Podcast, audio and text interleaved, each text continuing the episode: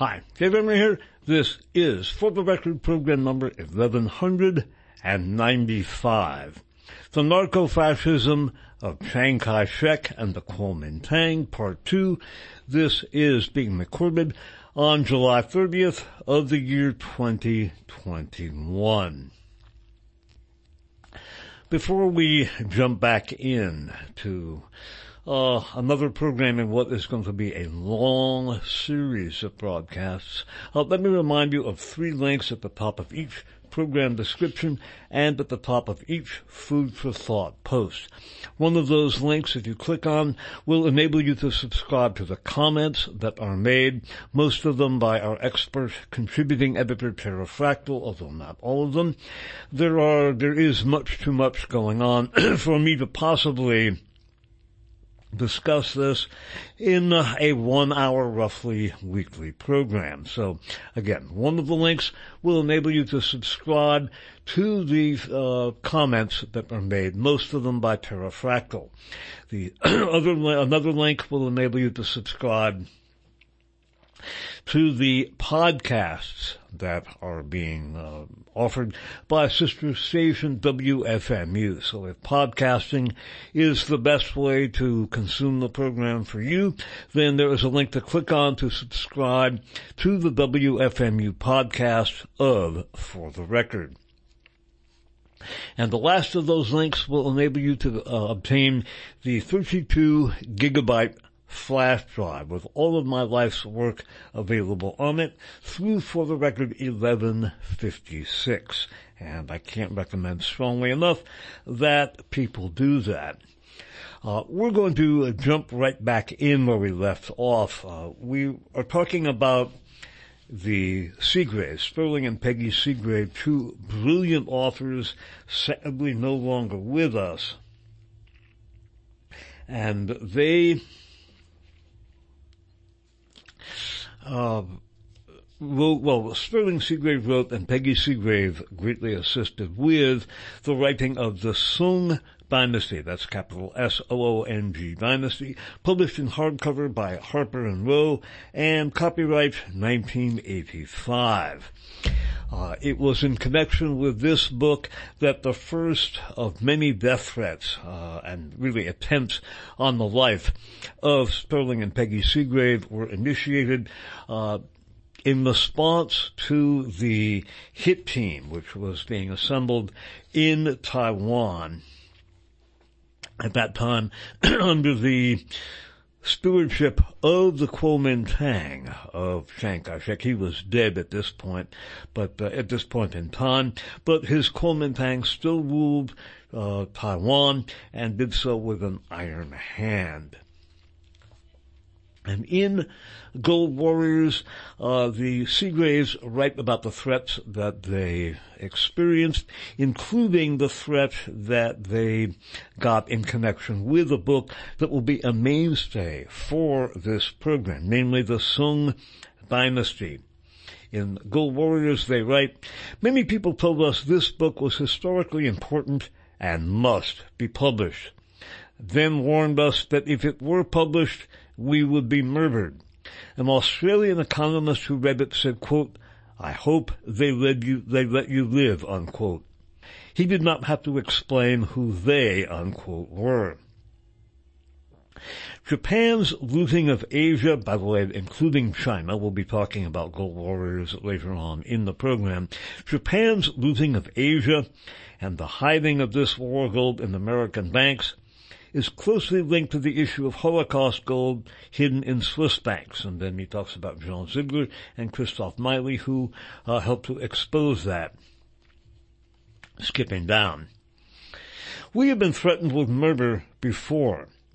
When we publish The Soong Dynasty, again, a book that we will be relying on uh, to a great extent in this series, when we published The Soong Dynasty, we were warned by a senior CIA official that a hit team was being assembled in Taiwan to come murder us. He said, quote, I would take this very seriously if I were you. We vanished for a year to an island off the coast of British Columbia. While we were gone, a Taiwanese hit team arrived in San Francisco and shot the Chinese American journalist, shot dead the Chinese American journalist Henry Liu. One more time. While we were gone, a Taiwan hit team arrived in San Francisco and shot dead the Chinese American journalist Henry Liu. As we'll see in a minute, uh, they disappeared and lived on a sailboat for many years to stay ahead of their pursuers. Uh, when they ultimately settled in southern France, uh, the Sterling Seagrave narrowly escaped a serious attempt on his life. We'll talk about that later. When we published the Marcos dynasty, we expected trouble from the Marcos family and its cronies, but instead we were harassed by Washington. Others have investigated Marcos, but we were the first to show how the U.S. government was secretly involved with Marcos gold deals.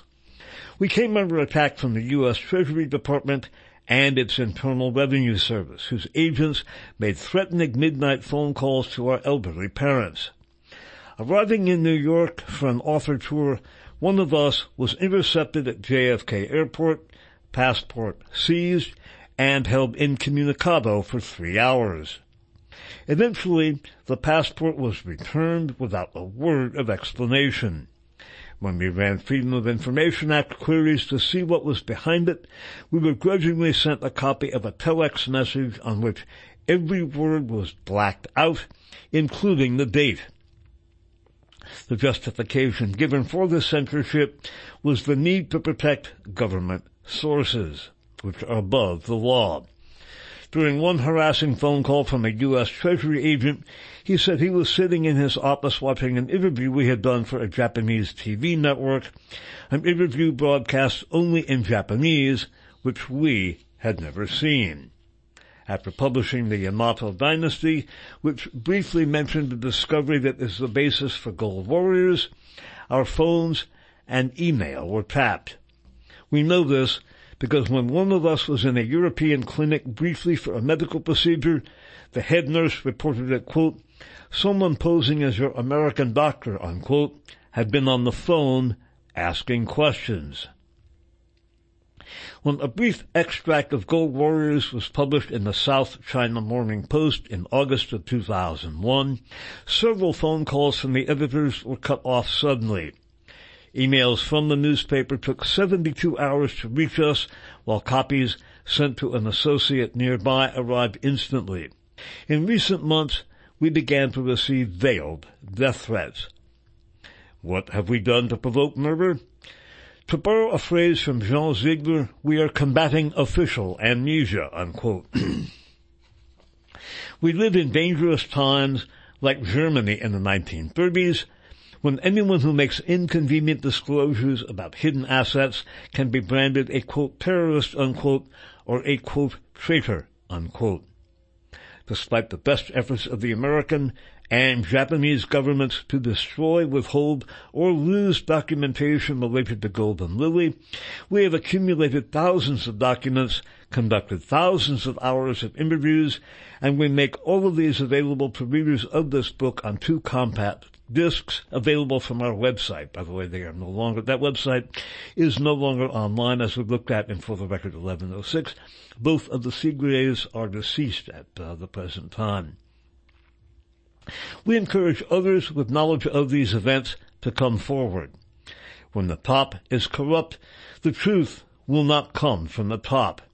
It will emerge in bits and pieces from people like Jean Ziegler and Christoph Meili, who decided they had to, quote, do something, unquote. As a precaution, should anything odd happen, we have arranged for this book and all its documentation to be put up on the internet at a number of sites. If we are murdered, readers will have no difficulty figuring out who they, unquote, are. And in an obituary uh, on the Verso books, com, talking with, uh, recounting uh, his experiences uh, after the publication of the Spanish uh, version of, of, the Spanish language edition of Gold Warriors in Spain, uh, Sterling Seagrave narrowly escaped a serious attempt on his life. He was living in southern France at the time. And as he mentioned, he and Peggy had been living on a sailboat that he built himself for many years to stay ahead of their pursuers, and uh, it was that uh, period on the sailboat uh, that was begun when the senior CIA official alerted the Seagraves that the hit team was being assembled in Taiwan to come and kill them. From the Sterling Seagrave obituary on VersoBooks.com, Quote, a hired thug tried to murder me on the Serpentine Road leading up to our isolated house on the ridge overlooking Banyuls-sur-Mer and nearly succeeded. We've had several serious death threats because of our books. The road was very narrow in places with tarmac barely the width of my tires. Road was very narrow in places with tarmac barely the width of my tires at 10 p.m. Christmas night in 2011 after visiting Peggy at a clinic in Perpignan. As I turned the final hairpin, I clearly saw a guy sitting on a cement block path leading up to a shed for the uphill vineyard. He was obviously waiting for me because we were the only people living up there on that mountain shoulder. He jumped up, raised a long pole, and unfurled a black fabric that totally blocked the narrowest turn ahead of me. I tried to swerve to avoid him, and not knowing whether he also had a gun, my right front drive wheel went off the tarmac and lost traction in the rubble. The car teetered and then plunged down to a steep vineyard on my right, rolling and bouncing front and rear a hundred meters into a ravine where it finally came to rest against a tree. Thanks to my seatbelt and airbag, I survived. I don't know how many concussions I got on the way down, but I managed to squeeze out the driver's door and fell onto the rubble. I got up on my left hand and knees, but my right shoulder caved in. It turned out later that I had fractured my right shoulder and all the ligaments had torn loose. I passed out and remained unconscious for 14 hours. After 12 hours, a vigneron dr- driving up the next morning saw my wrecked car and body. He called the gendarmerie on his portable, and I was hoisted out unconscious by a chopper and flown to an old Victorian era, era hospital in Perpignan, where they did nothing but keep me doped up on morphine for two weeks. No x-rays or serious medical care. Finally, friends in Banyuls got me and Peggy transferred to a clinic on the beach there where Peggy and I shared a room while we both recovered. I got my right shoulder ligaments fixed by an excellent surgeon in Perpignan. Peggy did not know it then, but she had an early stage of cancer. I still have a hairline fracture in my right shoulder. I attribute the event to staying too long in one place, so the spooks eventually tracked me down. We had been living for years on a sailboat, moving from Holland to Britain to Portugal to Spain and finally to France, where we found in Catalonia an ideal vehicle, an ideal village, excuse me, at the Mediterranean end of the Pyrenees. In retrospect, I'm sorry I agreed to move ashore for Peggy's sake and sold the beautiful 43 foot boat I had built from a bare hull. It was very comfortable, but Peggy wanted the house. We never did find the right house in Banyuls, B-A-N-Y-U-L-S, so we spent 18 years restoring a 13th century Templar ruin on the shoulder of the mountain. Made me an easy target. Definitely a bad decision. I think it was the Spanish edition of Gold Warriors that made me the easy target. And again, when he moved on the sailboat, and it was after he uh, left that he experienced that uh, hair-raising attempt on his life where the guy was waiting for him and draped a uh, black cloth across the narrow roadway so that he couldn't see where he was going and he was almost killed. They began living on that sailboat when they got the, the warning from the senior CIA official that a hit team was being assembled in Taiwan. Again, at that point in time, under the uh, stewardship of the Kuomintang, although Chiang Kai-shek and, and, and Madam Chiang at that point had both passed away. Anyway, uh, Chiang Kai-shek was dead. I think Madam Chiang Kai-shek had passed away at that point too. But in any event, the Kuomintang was still very much in charge of Taiwan, and they dispatched a hit team to kill Sterling Seagrave and Peggy Seagrave because of the book The Soong Dynasty, and we will be relying on that to an enormous extent in this series. And I'll reread uh, the Seagraves account uh, at the end of this long series as well. Again, they have experienced an awful lot of adversity in connection with the uh, well, the, the, telling the truth, frankly, and uh, a very important truth it is. Uh, what we're going to do next is to uh, relate, uh, again, a really important aspect of the history of modern China. And that is uh, the impact on the Chinese of the uh, Opium Wars, and there were two of them in the 19th century. Uh, we're going to uh, rely on Wikipedia for some of this. Uh, even the Wikipedia is frankly distorted in this regard.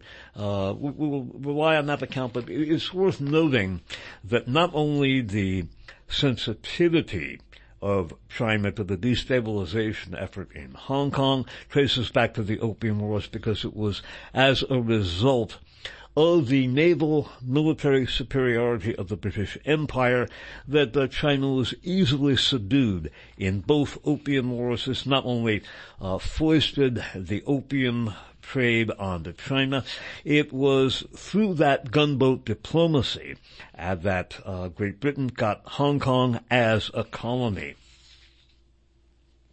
And indeed, I think their uh, defensive maritime uh, strategic position uh, can be seen as a reactionary with a small r to reactionary element or a reaction to their experience in not only the Opium Wars, but in the Sino-Japanese War and World War II, in which the superior British and later the Japanese naval uh, superiority led to the not only the tremendous suffering and loss of life by Chinese in terms of uh, the ravages of the opium trade, which was forced on China by the opium wars, but also the destruction that was visited on China by the Japanese, and ultimately the looting of China under the Golden Lily program. We went into that in For the Record programs 1107 and 1108 in part, and we will review that later on in our series. However, key elements of the opium wars on the strategic and historical thinking and political thinking of China. One, the decisive role of European and American military domination and exploitation of China. And again, the opium wars were a key element in that. The role of the narcotics traffic and the erosion of Chinese society in the 19th and 20th centuries. Again, it was opium that uh, led to, well, basically it was the opium wars, two of them, that led to the introduction of opium into China. Uh, the opium wars were when the, the, the phrase the term gunboat diplomacy uh, was coined during the Opium Wars when again uh, British naval superiority and naval gunnery led to easy victories over the Chinese, and that was where, where Hong Kong was expropriated was appropriated by the by the British as a colony, expanded during the Second uh, Opium War. Ultimately, opium was made legal in connection uh, with the Opium Wars and the coolie trade, the exportation of cheap Chinese labor to other countries, including and especially the U.S., was yet another outgrowth of the Opium War. And again, the gunboat diplomacy was fundamental to the British acquisition of Hong Kong. I think, as I said, it was the uh, maritime military slash naval superiority of first the British and then the Japanese that has in many ways informed contemporary Chinese strategic orientation. Uh, they are very much concerned, as one can well understand, with the military safety of their ports, territorial waters, adjacent seas and oceans, shipping lanes, and merchant marine traffic. And again, I think that is in many ways a reaction to what they experienced not only in the Opium Wars, but in the Sino-Japanese War and World War II.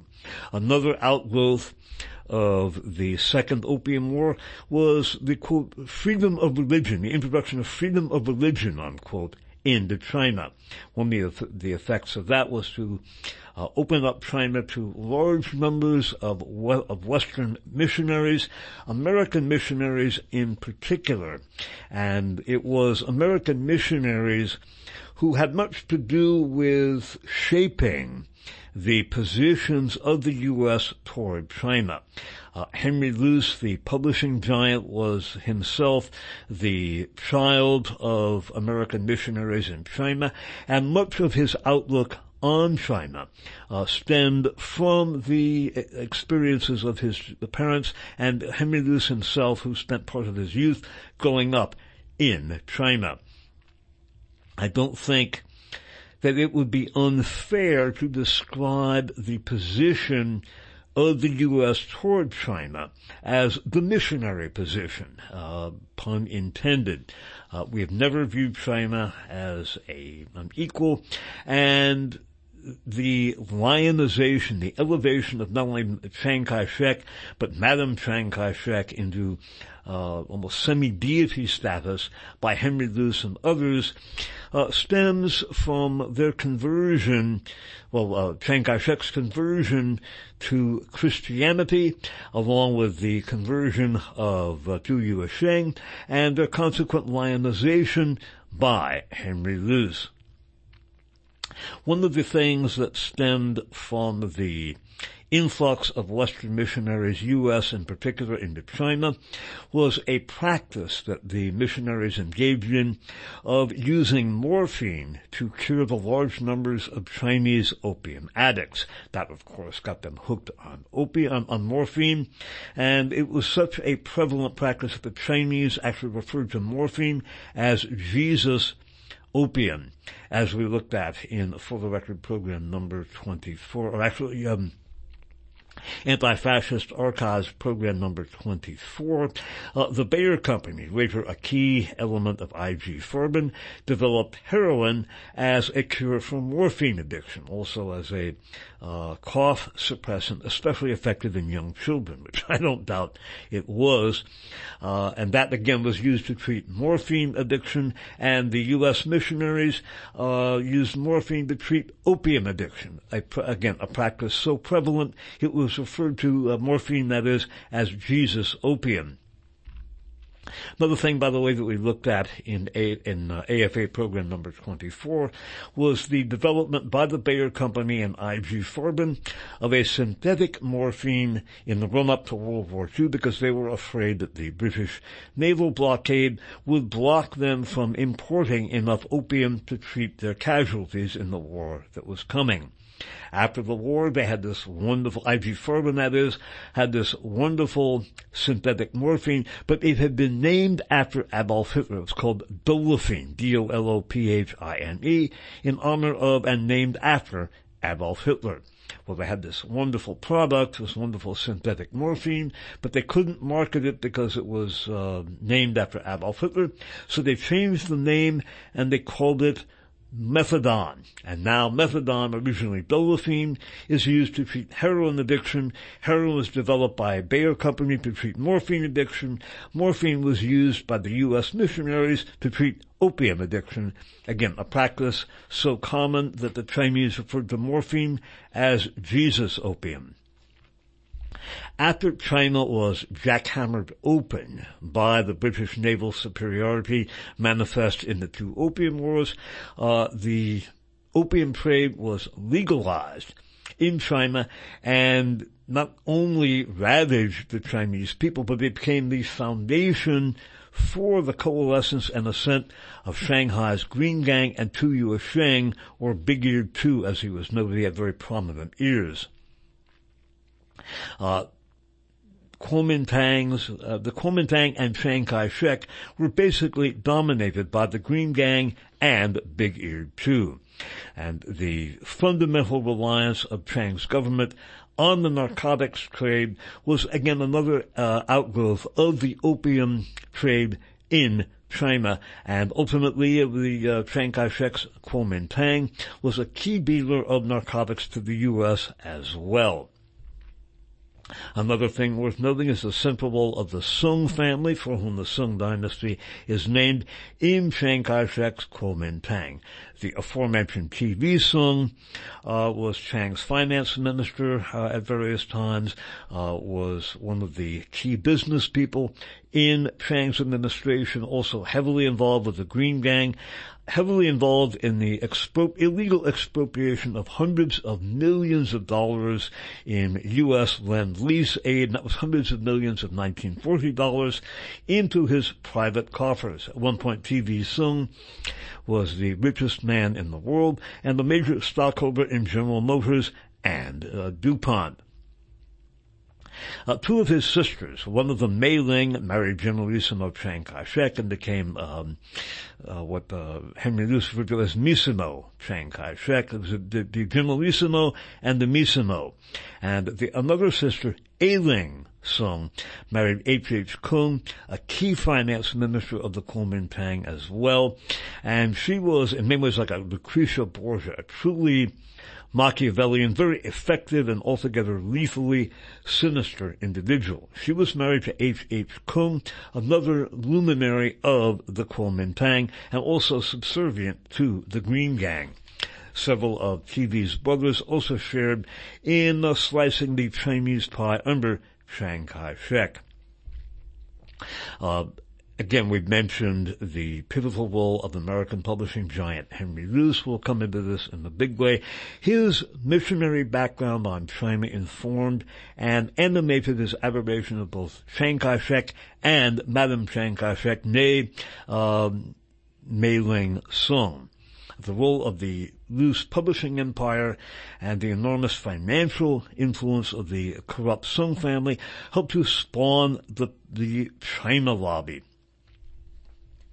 And even TV Soong himself noted that the unwillingness of Chiang Kai-shek to fight the Japanese, he actually collaborated with the Japanese to an enormous extent while husbanding his military resources to fight the Chinese communists, ultimately drove the Chinese people into the arms of the Chinese Communist Party. So, in a way, the answer to the battle cry of uh, the China lobby and the McCarthyite forces of the late 1940s and 1950s as to quote, who lost China, unquote? Well, it was Chiang Kai-shek and the Soongs and the forces that we will be talking about uh, in this series.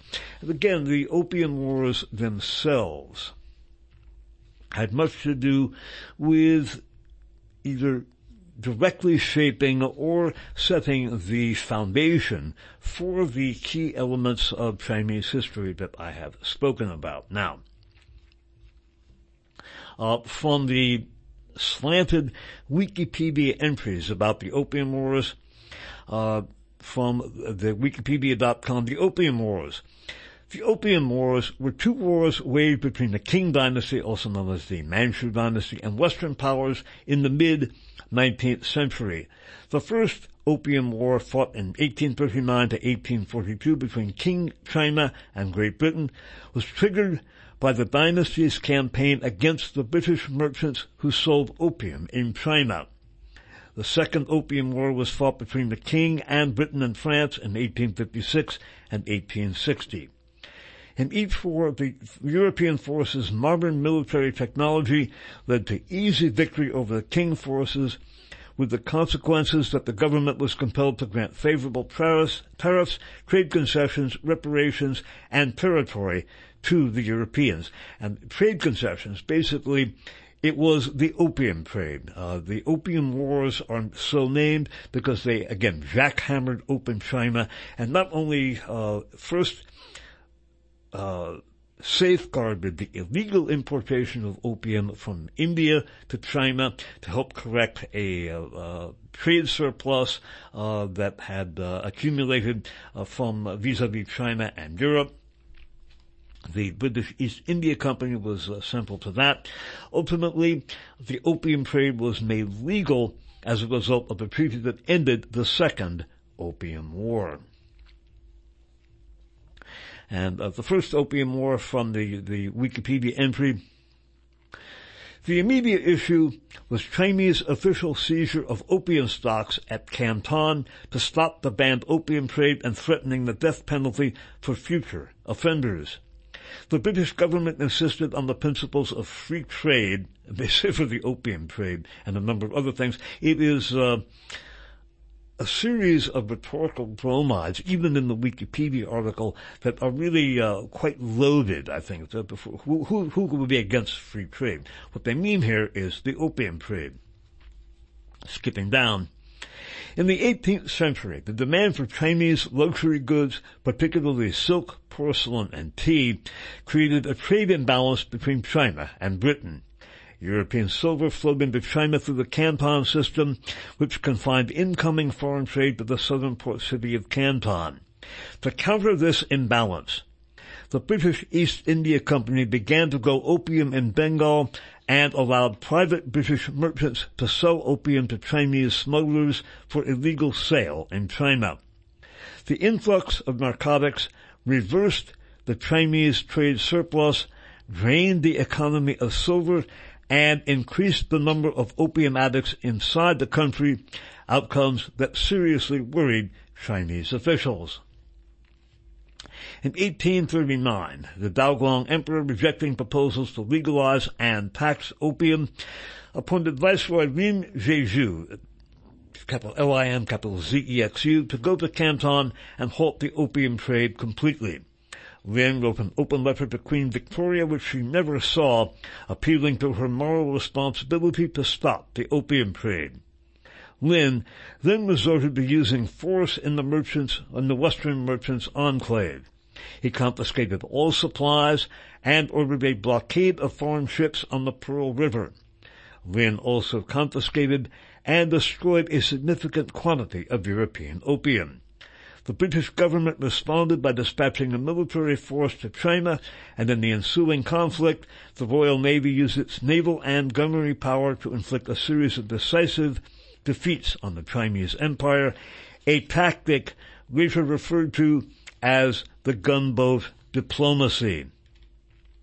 In 1842, the Qing dynasty was forced to sign the Treaty of Nanking, the first of what the Chinese later call the unequal treaties, which granted indemnity and extraterritoriality to British subjects in China, uh, ceded Hong Kong to the British Empire, opened five treaty ports, and still, however, uh, and by the way, the, the British, uh, the Chinese, I should say, were forced to compensate the British for the, for the uh, confiscation of illegal opium.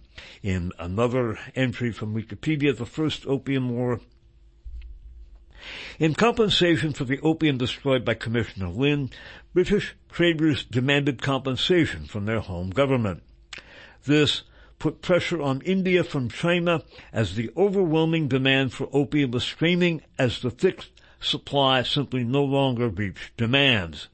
However, British authorities believed that the Chinese were responsible for payment and sent expeditionary forces from India, which ravaged the Chinese coast in a series of battles and dictated the terms of settlement. China's crackdown on outlawing the use of opium while Britain advocated for free trade as they were the source of trading opium into China. Again, the bromide, while the British advocated free trade, sounds wonderful, doesn't it? What that meant is this. China's crackdown on outlawing the use of opium, while Britain advocated for free, trade as they were the source of trading opium into China. The 1842 Treaty of Nanking not only opened the way for further opium trade, but ceded the territory of Hong Kong, unilaterally fixed Chinese tariffs at a low rate, gave Britain most favored nation status, and permitted them diplomatic representation. $3 million in compensation for the debts that the Hong merchants in Canton owed British merchants for the destroyed opium was also to be paid under Article 5. So part of the treaty that ended the first opium war, uh, basically the British not only got Hong Kong, that's when Hong Kong became a British uh, colony, but they were forced to, the Chinese that is, forced to lay off confiscating the opium that Britain was importing from India and that was devastating Chinese society, and they had to pay the British for the opium that they had confiscated. And from the Wikipedia entry on the Second Opium War. Despite the new ports available for trade under the Treaty of Nanking, by 1854, Britain's imports from China had reached nine times their exports to the country. One more time. Despite the new ports available for trade under the Treaty of Nanking, by 1854, Britain's imports from China had reached nine times their exports to the country. At the same time, British imperial finances came under further pressure from the expense of administering the burgeoning colonies of Hong Kong and Singapore in addition to India. Only the latter's opium could balance the deficit. Along with various complaints about the treatment of British merchants in Chinese ports and the Qing government's refusal to accept further foreign ambassadors, the relatively minor Arrow incident provided the pretext the British needed to once more resort to military force to ensure the opium kept flowing. And note that again, the trade imbalance between uh, China and Britain and uh, the reaction that the British uh, generated by importing tremendous amounts of opium from India, which uh, reversed that and uh, drained China of silver. Uh, it was the opium that was the key element to British quote free trade unquote, and the tr- treaty that ended the Second Opium War was the uh, Treaty of uh, oh, Tianjin among the things that it did, it ceded the number one district of Kowloon and south of the present day boundary street to Britain, that is in, again, Hong Kong. Freedom of religion established in China. That permitted uh, the influx of Western mercenaries, uh, Western missionaries, uh, Freudian slip. And again, I think in many ways, the position certainly of the U.S. toward China under Chiang Kai-shek, and I think in many ways today could be said to be the missionary position, pun intended. Uh, British ships were then allowed to carry indentured Chinese to the Americas. It, the Qing dynasty had forbidden Chinese to emigrate abroad. This was reversed by the Treaty of Beijing that ended the Second Opium War and the brutal conditions endured by Chinese workers in the U.S. that we read in our last program from the Soong dynasty was one of the results of that. And last, but certainly not least, one of the outgrowths of the second treaty, uh, the treaty, the Convention of Beijing, which ended the second opium war, the opium was legalization of the opium trade. And the probably the, the most, one of the most eloquent and frankly accurate assessments of the British moral position vis-a-vis the Opium Wars. And those are things that have had a tremendous effect on China to this day.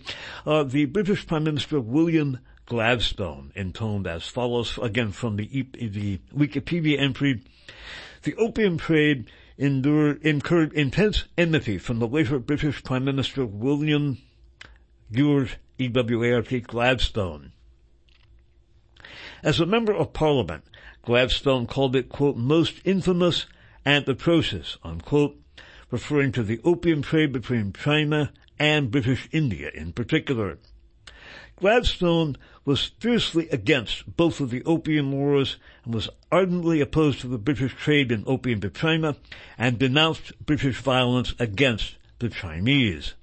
Gladstone lambasted the opium wars as, quote, Palmerston's opium war and said that he felt, quote, in dread of the judgments of God upon England for our national iniquity towards China in May of 1840.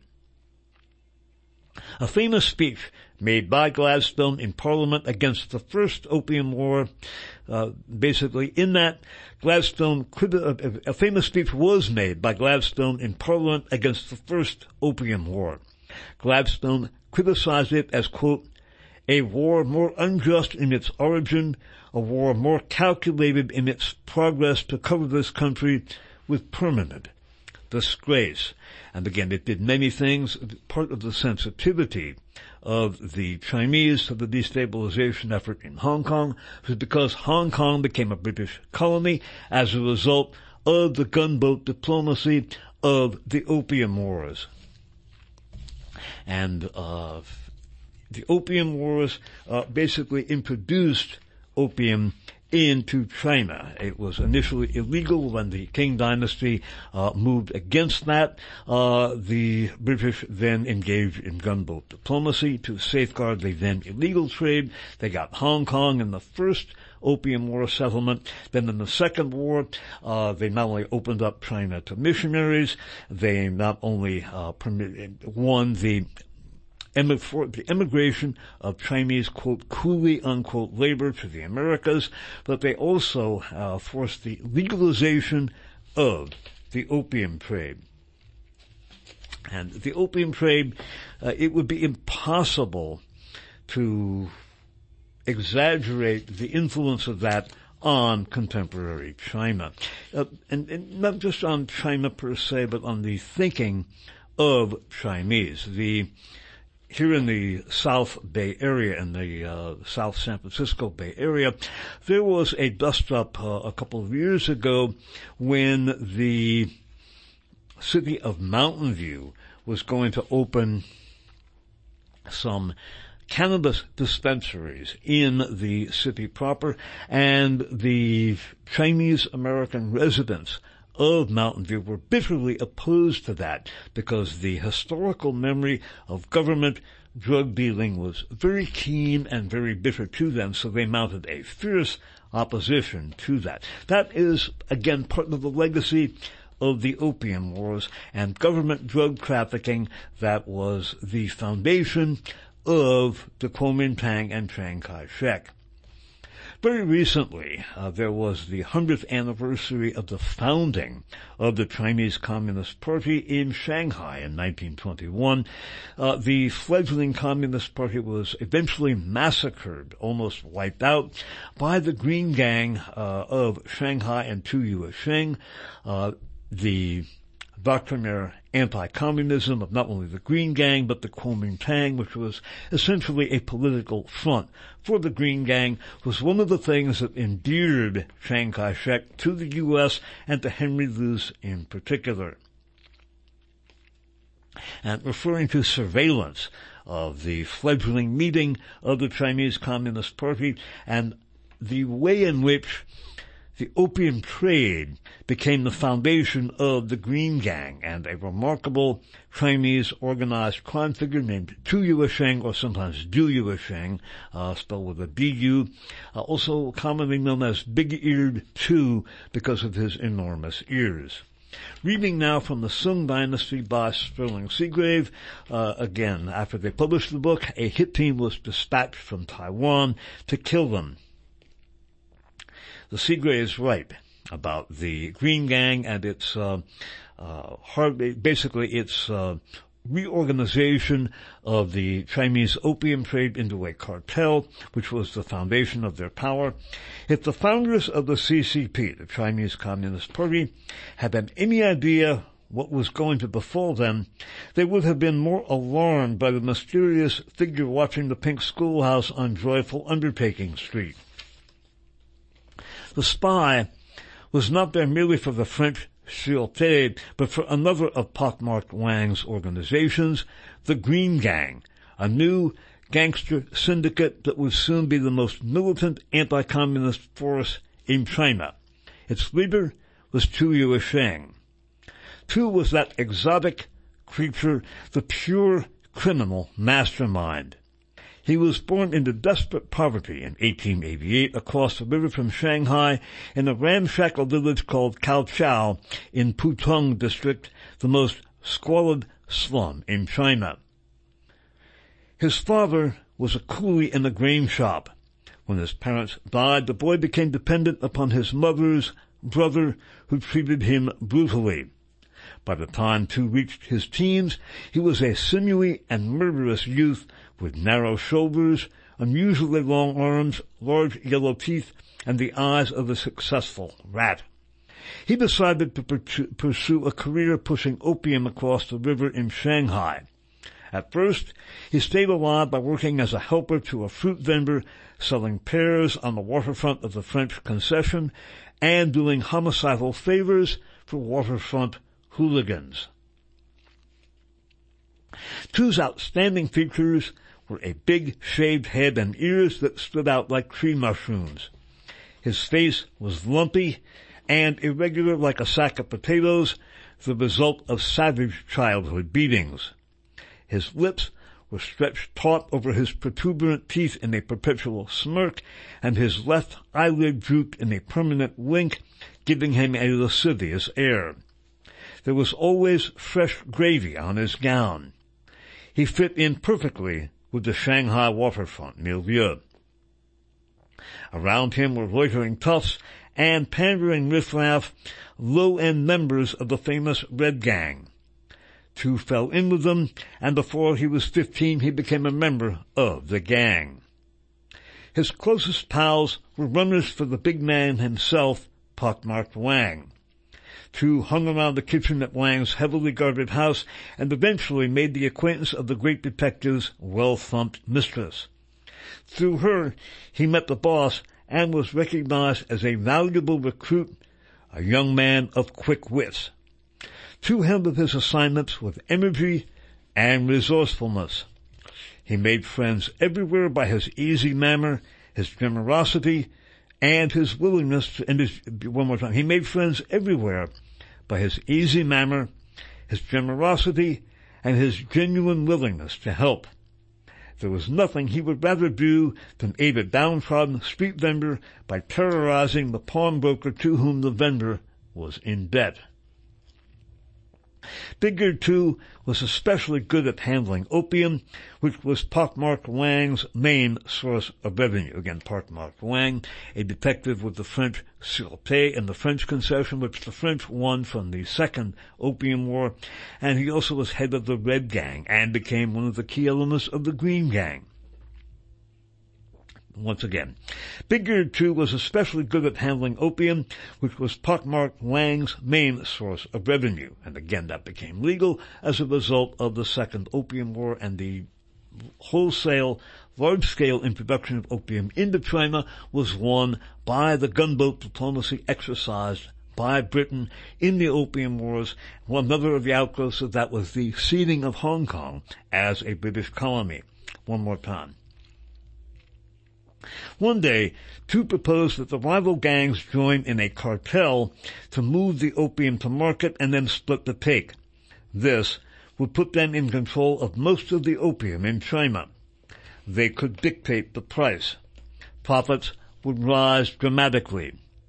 Wang let Tu work out the details which meant negotiating with some gang leaders and assassinating some others.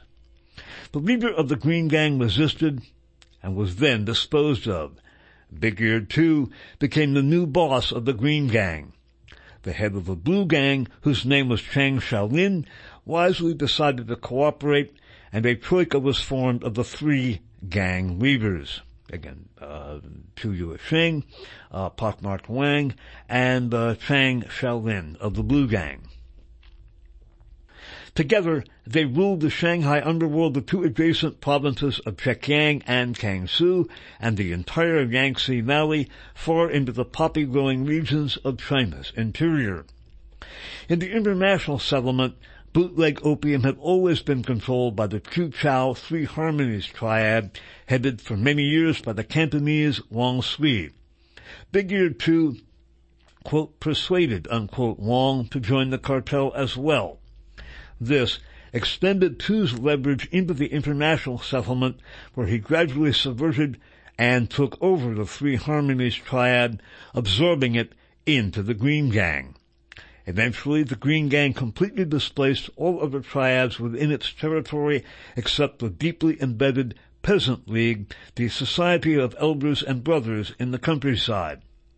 Tu's worth increased fabulously at one time conservatively estimated at over 40 million American dollars. Again, this is in the 1920s. Never tight with funds, he gave money freely to friends and if strangers offered him a plausible cause, he would give money to them as well. There were many legends about how Big Ear Tu helped widows, rescued men who had lost everything, and supported orphans. He also had a bottomless talent for inducing fear people have a way of doing what Tu ask them to do. He never tried to take the place of his patron, Pockmarked Wang. The, the Red Gang continued to exist as an exclusive social club for patriotic old revolutionaries, while criminal operations became the province of the Green Gang from 1910 on. Pockmarked Wang remained the head of the Troika, but Big Ear Tu was the director of operations and the puppet master of all of Shanghai. When he pulled the strings, the city danced to his tune. At his disposal were a large number of the urban workers from longshoremen and street coolies to postal clerks and bank tellers. The postal clerks, the Postal Employees Guild allowed him to read people's mail wherever possible, Tu took over the indirect control of companies by using extortion and terror to bully the boards of directors into submission. Meanwhile, his men organized the employers of these same companies into guilds. It was carefully done, for the most part, to maintain an illusion of independence. But both the guilds and the corporate management were powerless until Big Ear Tu jerked the strings. This was why in the summer of 1921, when the 13 Marxist delegates gathered in the pink brick girls' school on Joyful Undertaking Street to establish the Chinese Communist Party, there was a suspicious stranger lurking outside. The snoop had been sent by Pockmarked Wang and Big Ear Tu to keep an eye on this odd collection of Chinese intellectuals and their rather more dangerous Russian friends. After what had happened in Russia, the presence of Bolshevik agents and organizers in China was a direct challenge to the growing domination of the Green Gang. As one might expect, Big Ear Tu had some very interesting friends. One of the few he evidently considered his equal in guile and cunning, beginning again. Of the few that he evidently considered his equal in guile and cunning, there was a woman one with a remarkable gift for high finance and backroom intrigue. Her name was Ailing Soong, now known to strangers as Madame Kung, and the sister of Mei Ling Soong, who married Chiang Kai-shek, and also of T.V. Soong, who was at one point the richest man in the world, and along with the H. H. Kung, uh, two of the, perhaps the most important financial figure in Chiang Kai-shek's Kuomintang, China. On many Sundays, after Ailing, again married to uh, Madam, uh, to a, married to H. H. Kung, On many Sundays, after Ailing had been to the Young J. Allen Methodist Church, the gang leader, Tu Yuesheng, arrived at her home on the route to Saez for a quiet conversation while his bodyguards kept vigil on all sides. Their children grew up together. This curious gathering on the Kung lawn combined the resources of the Kung banking empire, the leverage of the Soong family, and the mammoth clout of the Green Gang. They joined forces to make a series of stunning investments and takeovers during the years from 1916 to 1940. The Christian image of the Soong clan with its collegiate veneer was magic with foreigners, and the dark participation of Big-Eared Tu intimidated any Chinese who might otherwise be stubborn. If the message was not clear, Big-Eared Tu sent the offending party his usual warning, an ornate Chinese coffin. A positive change of heart could be expected momentarily. At the opposite end of the Shanghai social scale, Big-Eared Tu enjoyed visiting the famous Blue Villa and cruising the other Green Gang brothels in the Blue Chamber district with a young, ill-tempered bravo by the name of Chiang Kai-shek. More about Chiang Kai-shek in our next program. Uh, this was how the opium trade, again, introduced really into China when legalized as a result of the Opium Wars, led to the uh, ascent of the Green Gang when they made that their cartel, and that became the foundation of their power. Ultimately, Chiang Kai-shek was able, and the Green Gang were able to stack the Chinese military academy at Whampoa, that's coupled W-H-A-M-P-O-A, with Green Gang cadets, and this gave the Green Gang complete control over the Chinese military. Returning to the Soong dynasty. On May 3, 1924, Chiang was confirmed as Commandant of Whampoa Military Academy and as Chief of Staff of the nascent Kuomintang Army. The Russians, under orders from Borodin to risk nothing because of Chiang, kept their objections to themselves. By not blocking Chiang's appointment to the coveted position, they committed a fatal blunder. By tradition, the Chinese owed absolute loyalty first to the family, second to non-blood relatives through marriage, and third to the student-teacher bond. This was a bond warlords made use of. Chiang understood it perfectly. If he was the commandant of Whampoa, every cadet was his student in the end. Borodin, again a Russian advisor to the uh, uh, government of Sun Yat-sen, Borodin may have thought that Chiang could be disposed of later. He could not have been further from the truth. The mistake may have occurred because Borodin had left Canton in March for talks with Russian diplomats in Beijing and was not minding the store skipping down. What Dr. Sun, that's Sun Yat-sen, and Borodin did not know and apparently never suspected was that a very large number of these candidates, that is for Whampoa, came from the ranks of the Green Gang. The opportunity to stack the deck at Whampoa was not to be missed. The actual recruiting was carried out by Chen Kuo-fu, a nephew of the dead hero Chen Che-mi, who had been a major figure in the Green Gang. Since his assassination, his two nephews had taken his place in the gang's hierarchy and had been adopted by Chiang Kai-shek. In all, Chen Kuo-fu was credited with recruiting a total of 7,000 cadets for Whampoa, drawn directly from the ranks of the Green Gang or indirectly through family membership or dependency. He accomplished this almost without leaving the French concession, obviously because he did not have to. These cadets formed the backbone of Chiang's personal officer staff. Not even the Chinese Communist Party at that time was so well organized and so well positioned to influence the course of events. So again, the British introduce through force of arms and gunboat diplomacy opium.